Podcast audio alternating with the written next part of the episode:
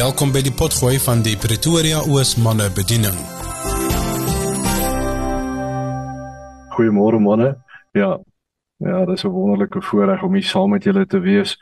Ek uh, ek wil net voordat ek begin om die boodskap te deel met julle uh voel ek tog in my hart dat ons net saam staan. Let us stand together en dan bid ons vir ons land geweldige geweldige aanslag op ons land vir die van julle wat dit nog nie agtergekom het nie. Dis werklik van alle kante af. Die een klomp verspoel, die ander klomp brand. En intussen sukkel die mense met baie baie uitdagings, maar prys die Here.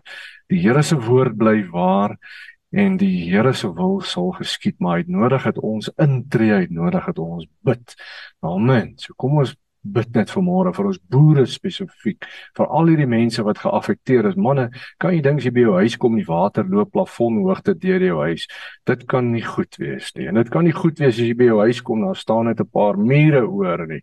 Dit kan nie goed wees nie. Ek dis vir ons so maklik. Ons bly hier in so beskermde stukkie wêreld. Kom ons bring hierdie mense voor die Here vandag. Ons Vader ons Vader ons sê vir U dankie.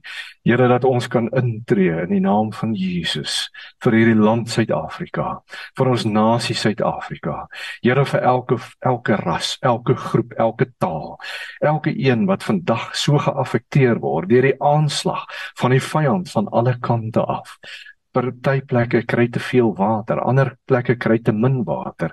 Ander het vuur, ander het wind, ander het stormskade en ander het onluste en ander het stakings. En so is die een ding op die ander ding op die ander ding. Here en ons sien hoe dat die vyand 'n aanslag loods teenoor hierdie volk Suid-Afrika.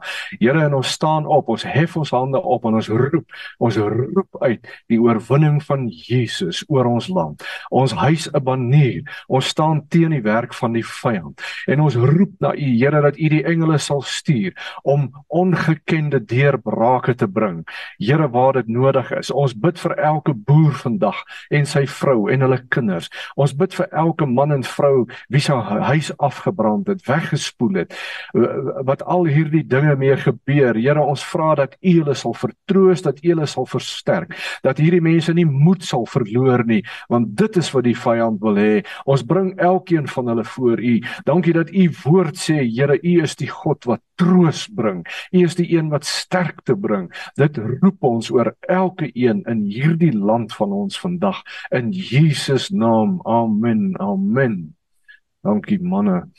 Nou voordat ek by vannag kom, ek Ek het die vrymoedigheid om net binne 'n paar sekondes net vir die wat nie laas keer hier was toe ek gepraat het nie net my my boeke, my boek wat gedruk is, Hot Topics in Engels, Hot Topics in English en Brandpunt in Afrikaans. 50 goeie, lekker relevante onderwerpe uh maklik om te lees. Dis nie 'n teologiese werksboek nie, maar daar's genoeg skrifte en tekste aan. Dit is tipiese onderwerpe soos byvoorbeeld kan ek weet ek is gered? Die wat nog nooit van Jesus gehoor het nie, is hulle verlore. Hoe wag ek vir die antwoord op gebed? Ensovoorts ensovoorts relevante relevante onderwerpe, maklik om te lees, lekker om te gebruik by 'n selgroep, 'n live groep, 'n bidgroep en vir jou eie. So ek, ek moedig julle aan en ek vra julle ondersteun dit ook hier na die tyd sit beskikbaar daar. Ehm um, vir enige een van julle wat sou wou koop. Baie dankie daarvoor. Right, manne, vandag praat ons 'n bietjie en ehm um, ons praat oor van uh, vandag se manna of vannag se manna. manna. Nou ek gaan vir julle 'n bietjie lees daar uit Eksodus 16 en Hoor 'n bietjie wat sê hy. Hy praat nou hier van die volk Israel. Hy sê nadat hulle Elim verlaat het, het die hele volk Israel in die Sin Sin woestyn aangekom wat tussen Elim en Sinai lê. Dit was op die 15de van die tweede maand nadat hulle uit Egipte vertrek het. In die woestyn het, het die hele volk hulle teenoor Moses en Aaron begin verset en gesê: "As ons maar liewers in Egipte omgekom het deur die hand van die Here, terwyl ons by die vleispotte kon sit en oorgenoeg kos kon hê om te eet. Is dit nie ongelooflik om te sien die effek wat honger op mense het nie? En vleis en ons is lief vir braai, né?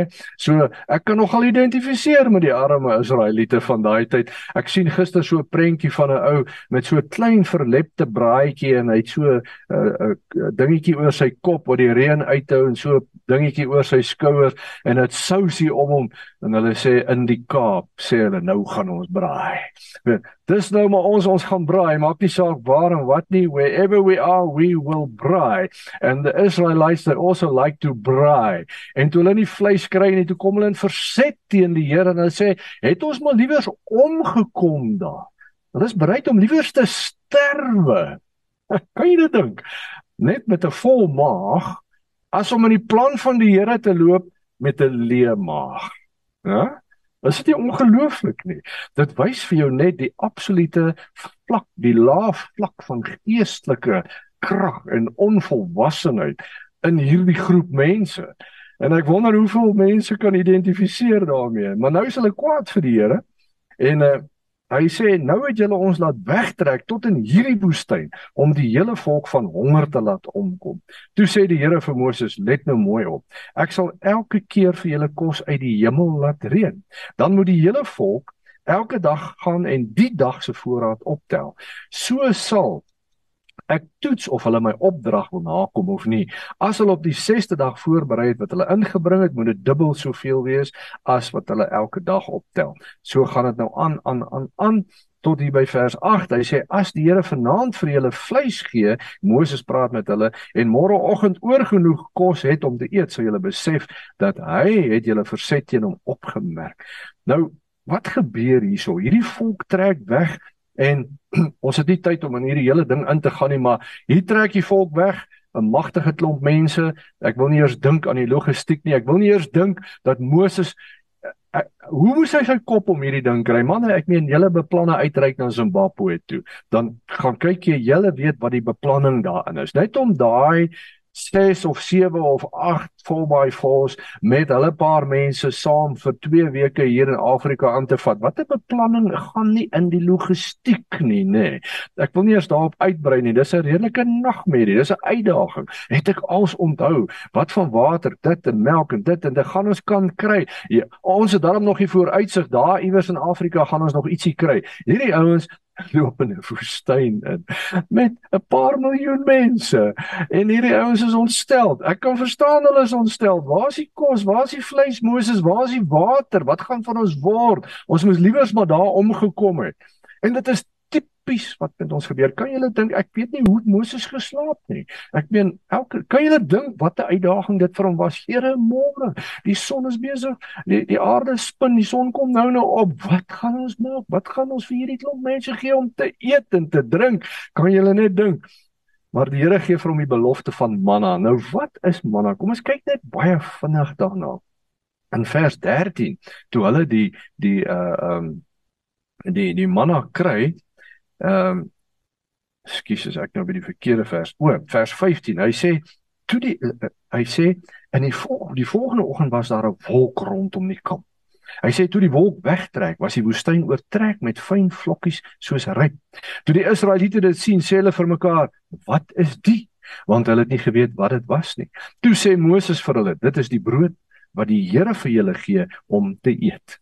Dis die brood wat die Here vir julle gee. Nou die vraag wat hulle gevra het, Wat is dit die?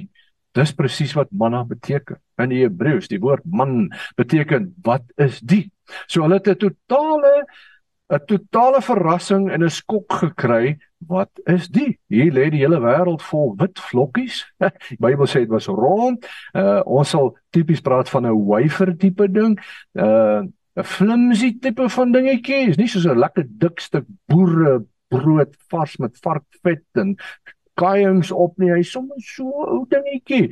En hy lê sommer hier die Bybel sê uh, uit dit die wanneer die dou geval het in die nag het die manna geval.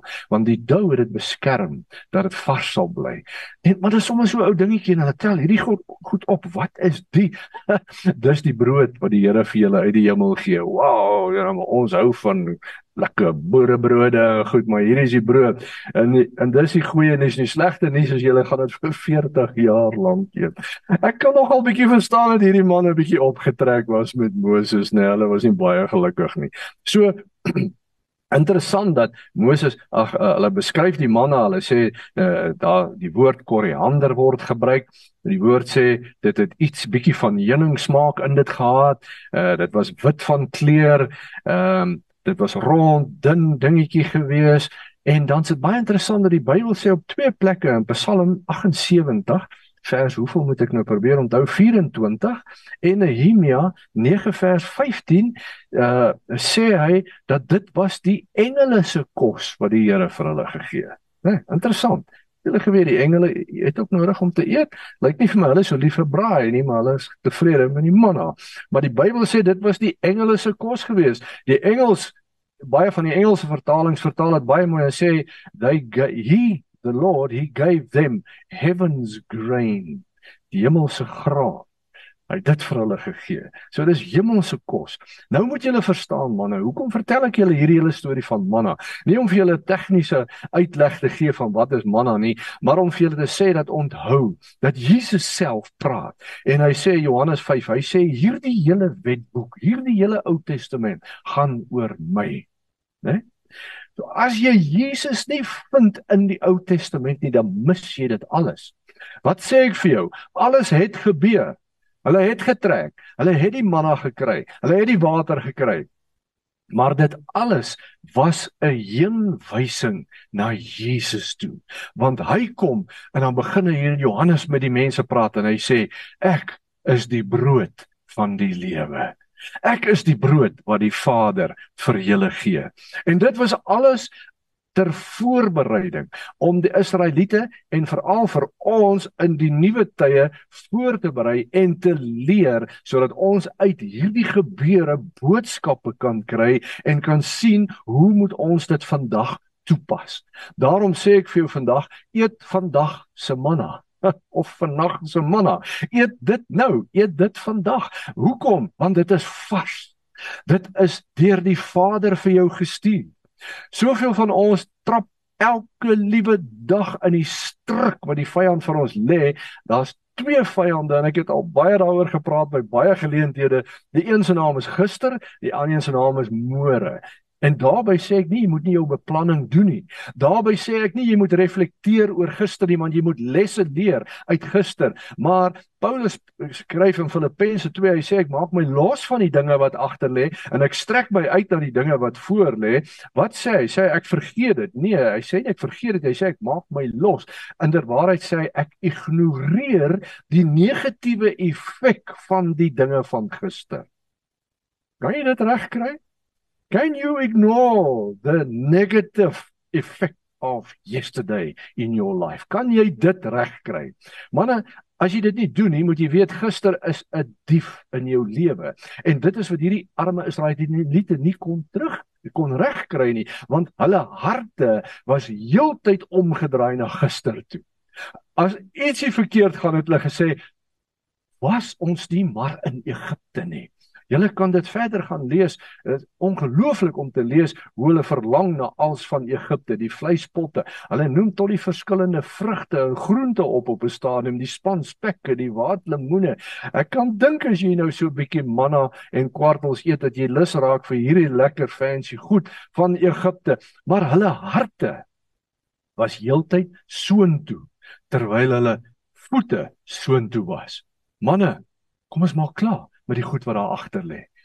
Vir jou as persoon, dit wat in jou lewe gebeur het, ja, reflekteer daarop. Here, wat leer U my hierdeur? U maak my wys, U gee my kennis, U gee my ondervinding. Ek vat die positiewe, ek leer daarbey dat u gees dit vir my lewendig maak en nou is ek 'n meer volwasse man. Ek groei in die Here. Ek leer om dinge neer te lê. Ek leer wat maak vir u saak. Ek leer wat het 'n goeie effek in die koninkryk van God ensovoorts. Maar soveel van ons hak vas en ons laat toe dat die dinge van daar agter ons vashou en neertrek en ons vergeet ons missie. Ons sien nie die groter prent nie. Eet vandag se manna. Vandag se manna is genoeg. Die woord gaan so ver in in klaagliedere sê my genade is elke dag nuut. Vir Paulus sê hy, my genade is vir jou genoeg waar hy bid dat die Here die doring uit die vlees uit wegvat. Maar hy sê my genade vir elke dag is nuut en dis elke dag vars. Elke dag kan jy wakker word en jy kan eh, kom ek gee jou 'n goeie tip vandag, 'n hot tip. As jy wakker word en jy maak jou oë oop. Ek kyk gisterand 'n interessante ding op die op die uh, een of ander program. En hulle sê, "Wat is jou eerste gewaarwording as jy wakker word?" Dis nogal interessant. Ek en my vrou daaroor gepraat. Voel jy jou lyf? Hm, is ek nog hier? Jy weet, die, wat is seer? Wat is nie seer nie? Ha, glory, ek lewe. Uh, ek kan uit die bed uitklim. So, by the way, my my neef, hy hy hy praat met my gisterand. Hy sê toe hy gisteroggend van die bed af klim, toe toe stap hy in nie enkel diep diep in die water. Hy het nie eens geweet daar's soveel water in die Kaap nie. So, wat is jou eerste gewaarwording wanneer jy wakker word? Is dit jou fisiese of is dit jou geestelike? Ek wil jou aanmoedig om in die gewoonte te kom as jy wakker word om te sê goeiemôre my Vader. Dankie dat ek lewe vandag. Dankie dat u woord sê ek is die geseënde van die Here. Dankie dat u woord sê u leef in my. Dankie dat u woord sê ek is gered deur die bloed van Jesus. Dankie dat u woord sê u is met my. U gaan voor my uit. Dankie dat u woord sê u sal my stappe lei vandag. Dankie dat u woord sê ek het meer as genoeg vir vandag. Dankie dat u woord sê vir wat ook al hierdie dag bring is u genade genoeg. U sal my die wysheid gee hoe om elke elke probleem te hanteer, elke uitdaging suksesvol te hanteer. Dit is hoe jy begin om die manna op te tel vir vandag. En jou los te maak van die goed wat gister lê. Want as jy wakker word en jy dink aan die goed van gister, al die negatiewe goed wat jou vashou, die ou wat jou sleg gesê het, die ou wat jou geïgnoreer het, die ou wat jou dalk 'n bietjie geboor het met 'n paar dinge ensovoorts, dan begin jy op die agtervoet. Dan is jou hart omgedraai. Dan doen jy presies wat die Israeliete gedoen het, né? Jy wil maar liewer teruggaan daarna toe. En weet julle, ek moet nou vir julle sê, né? Ek is 'n ek is 'n vreeslike, ek weet nie wat is die korrekte woord daarvoor nie. Miskien is dit ehm uh, Mm, ek is nie seker nie. Daar's goeie woorde daarvoor. Julle goeie slim manne moet my sê. Uh, iemand wat baie uh, graag uh, sentiment sentimenteel, ek dink dis die regte woord. Ek kan my so geniet as ek 'n prentjie sien van die jare laat 50s, vroeë 60s. O, oh, 'n prentjie van Kerkstraat 1964 en jy sien al die ou uh, Opels en die Vauxhalls en die Zephyrs en die Cortinas en die Humans en die Austins en jy sien die ou Kole Lorry en jy sien hoe loop die dames wat so netjies aangetrek is kan jy glo met rokke wat tot daar kom en skoentjies en sy kousies en hulle is oordentlik aangetrek en die manne met hulle hoede en almal is netjies en oor is dit nie pragtig nie. En as ek kyk na sulke goed. Dan geniet ek dit so. Maar weet jy wat? Dan baie keer dan dink ek dan dink ek ag die ou dae. Dit was wonderlik in die ou dae gewees. Kan ons nie maar weer in die ou dae? Wees versigtig vir daai een want ons is nie meer in die ou dae nie. Ons is in 'n nuwe dag. Ons is in 'n nuwe tyd met nuwe uitdagings met nuwe seisoene met nuwe vooruit stappe wat die Here in jou lewe bring wat hy wil hê ek en jy moet oorwin. Hy wil sy koninkryk in hierdie tyd vestig. Wat gedoen was daardie tyd is gedoen, maar dit is verby. Jy kan nie teruggaan nie. Jy kan dit geniet vir 'n oomblik en sê dit was great, dit was mooi. O, oh, die mooiste karre is nog steeds in daai tyd gemaak. Niks mooier as 'n Jaguar E-Type nie en 'n Ferrari 250. Hulle almal kom uit daai tyd uit en die meeste van ons kom ook uit daai tyd uit. Die mooiste modelle is gemaak in daai tyd. Nee. En ons ou vroutjies en almal, die mooiste modelle is in daai tyd gemaak. Is dit nie waar nie, nee? Anyway, manne wees versigtig om daar vas te haak. Eet vandag se manna. Die Here gee die opdrag en hy sê jy moet elke dag vars manna optel. Elke dag. En jy kan dit verder gaan lees. Ons het nie tyd om dit te lees nie, maar hy gee die instruksies. Tel soveel op per persoon. En Interessant is elke ou het iets anders daarmee gedoen. Hy sê party het dit gemaal, party het dit gebak, party het dit bymekaar gedruk en koeke daarmee gebak. Ek dink party ons het koeksisters probeer maak daarvan. Ander party donuts probeer maak daarvan. Ek meen dis maar so 'n mense is. Dis wonderlik. Wat beteken dit vir jou en my? Beteken dat die Here gee vir jou dit wat hy vir jou gee elke dag. Maar hy gee vir jou ook die die die die vermoë om daarmee te doen wat pas in jou persoonlikheid, wat pas in jou situasie. Jy's nie net 'n robot nie. Ek kyk gisteraan, wat sometime naweek in nuus hulle sê Suid-Korea het nou die mees funksionele robotte. Hulle noem hierdie robot hulle name. Hulle het 'n following op Instagram. Daar's 'n dame wat die nuus lees. Sy's beautiful, pragtig. 10 uit 10 daai prentjie. Sy nee, lees die nuus, jy kan nie eers sien as 'n robot nie. Jy jy kan dit nie eers sien. Jy kan dit nie. Dit dit ons leef in 'n nuwe tyd, manne. Ons moet reg wees vir hierdie tyd. Dit is vandag se tyd. Die Here wil jou vandag gebruik. Die Here wil jou opwek vir vandag. Jy moet gereed wees vir vandag. Ons leef in 'n uitdagende tyd, maar weet jy wat? Maak nie saak wat hierdie dag het. Bring nie Die Here rus jou toe daarvoor. Nou sê hy tel jou manne op elke dag en doen daarmee wat jy vind om te doen soos die Gees jou lei. Want elkeen van ons se situasie verander. Ons is dankvader, nie daai robotte nie. Ons is mense. Ons is individue. Die Here het jou gemaak met jou persoonlikheid, jou voorkeure, jou afkeure. Ja, daar's baie goed wat jy moet neerlê, maar in die Gees gaan ons nog altyd verskil. Hm? Ek meen, kyk nou net vir my en hom en ons is min of meer ewe oud al lyk hy baie ouer as ek, nê? Nee. Net 'n grap. Net 'n grap. Hy's net 'n convertible. En convertibles is baie meer werd as vaste dakke, né? Nee. Net 'n ou grappie. Maar ek gebruik dit as 'n voorbeeld om te sê ons kan geestelik op dieselfde vlak staan. Ons kan geestelik volwasse wees. Ons kan geestelik vol van die Here wees. Maar as hy 'n woord kry van wat moet hy doen vandag, gaan hy dit op 'n ander manier doen as wat ek dit doen, want ons verskil. Dis die lesse wat ons leer uit vandag se manna. Elke dag gee die Here vir jou wat jy nodig het, maar jy kan daarmee doen wat jy wil. Nou ja, hierdie instruksies kom. So die stryd is die aanhoudendheid. Nou wil ek eintlik by die het 'n hele 5 minute om by die eintlike boodskap te kom.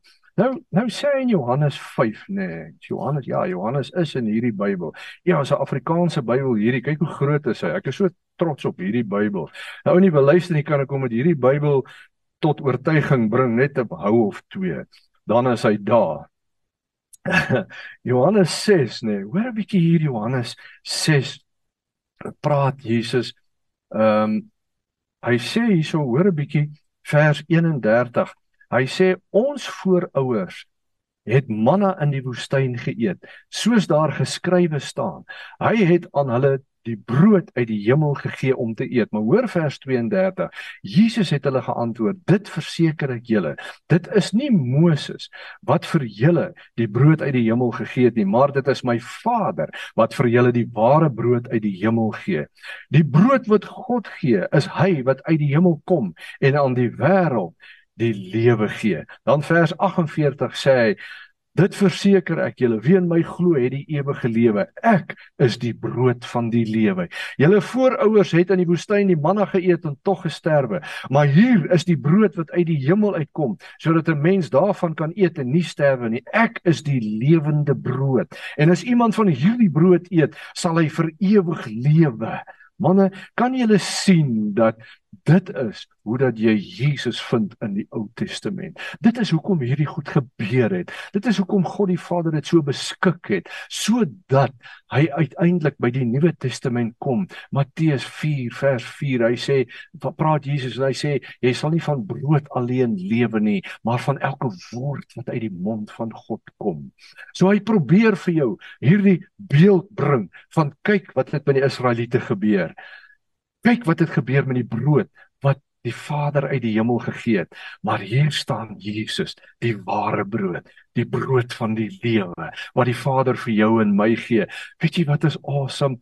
Daai woord is elke dag daar vir jou. Hy's elke nag. Ja. Hy is vannag ook daar vir jou. Hy's vandag vir jou daar. Hy's vannag vir jou daar. Die manna, die brood van die Vader, die ewige lewe, die ware brood, die lewe wat die Vader uit die hemel gee, is daar vir jou en my en ons moet hom net optel elke dag. En as jy hom optel, dan sê hy vir jou, kom ons leef vandag.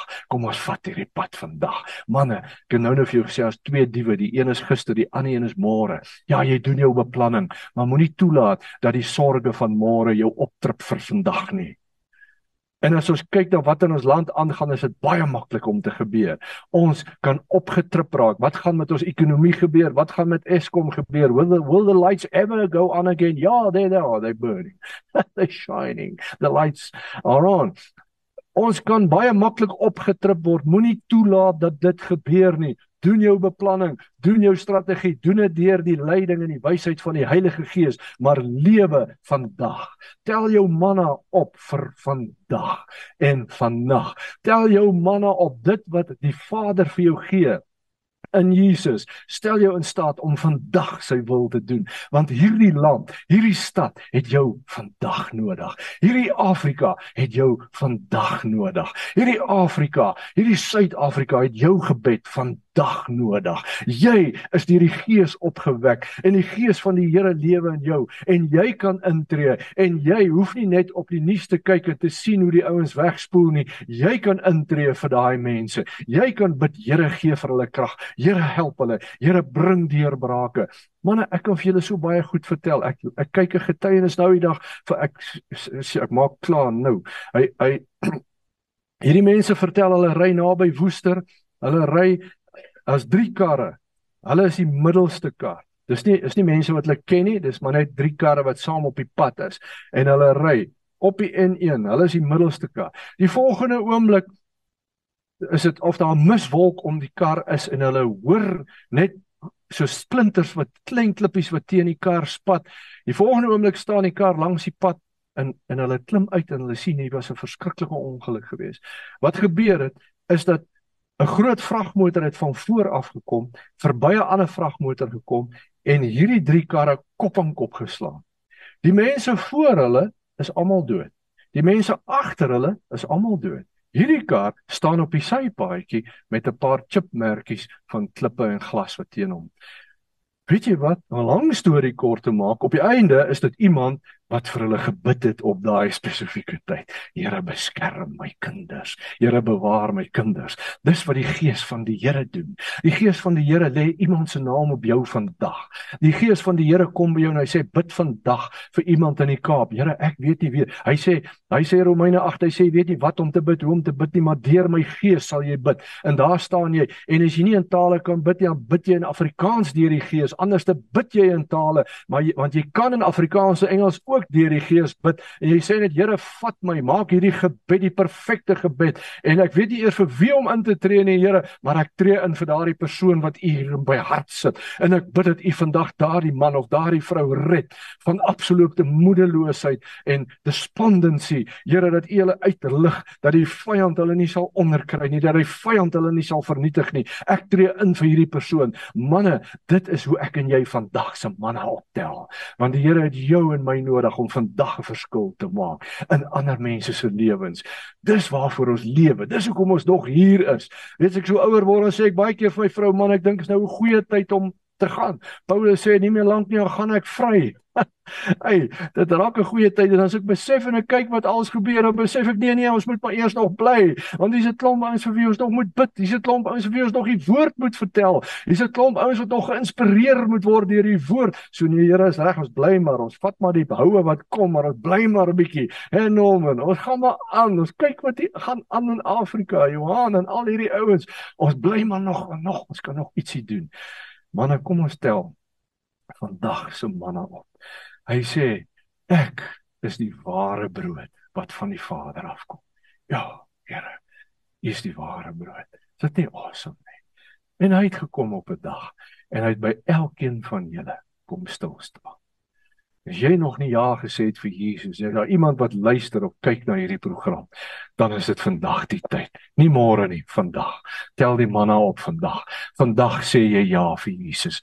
Vandag sê jy Jesus, ek het hierdie ware brood nodig. Here, ek neem U aan vandag.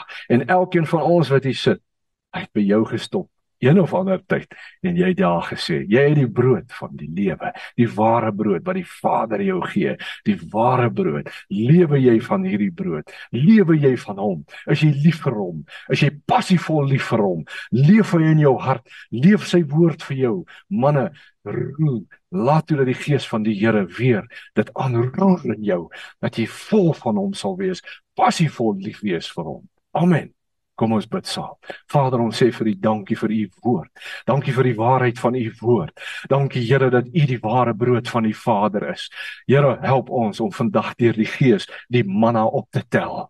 Dat ons vandag sal lewe deur die krag van die Gees. Lord, that we will live by the power of your spirit today. Lord, we pick up your manna. We pick up the living word of God. Jesus, we want to love you more and more and more. Lord, will you fill us again with passion and fire? Here Here, sal U ons opnuut vul met die krag van U Gees. Sal U ons opnuut roer en inspireer dat ons opgewonde sal raak oor U, dat die vyand dit nie sal regkry dat ons in moedeloosheid insak nie. Here, maar dat ons sal voorhardloop soos krygers in die Gees en ons land en ons nasie en ons volk en ons taal en almal in hierdie land opdra sodat U wil uiteindelik sal seëvier in hierdie land Suid-Afrika, in hierdie kontinent Afrika, op hierdie aarde genade, Here, want ons weet die tyd word min en min en min. Ons dankie dat U ons Here en ons God is. Bid ons in Jesus naam. Amen. Amen.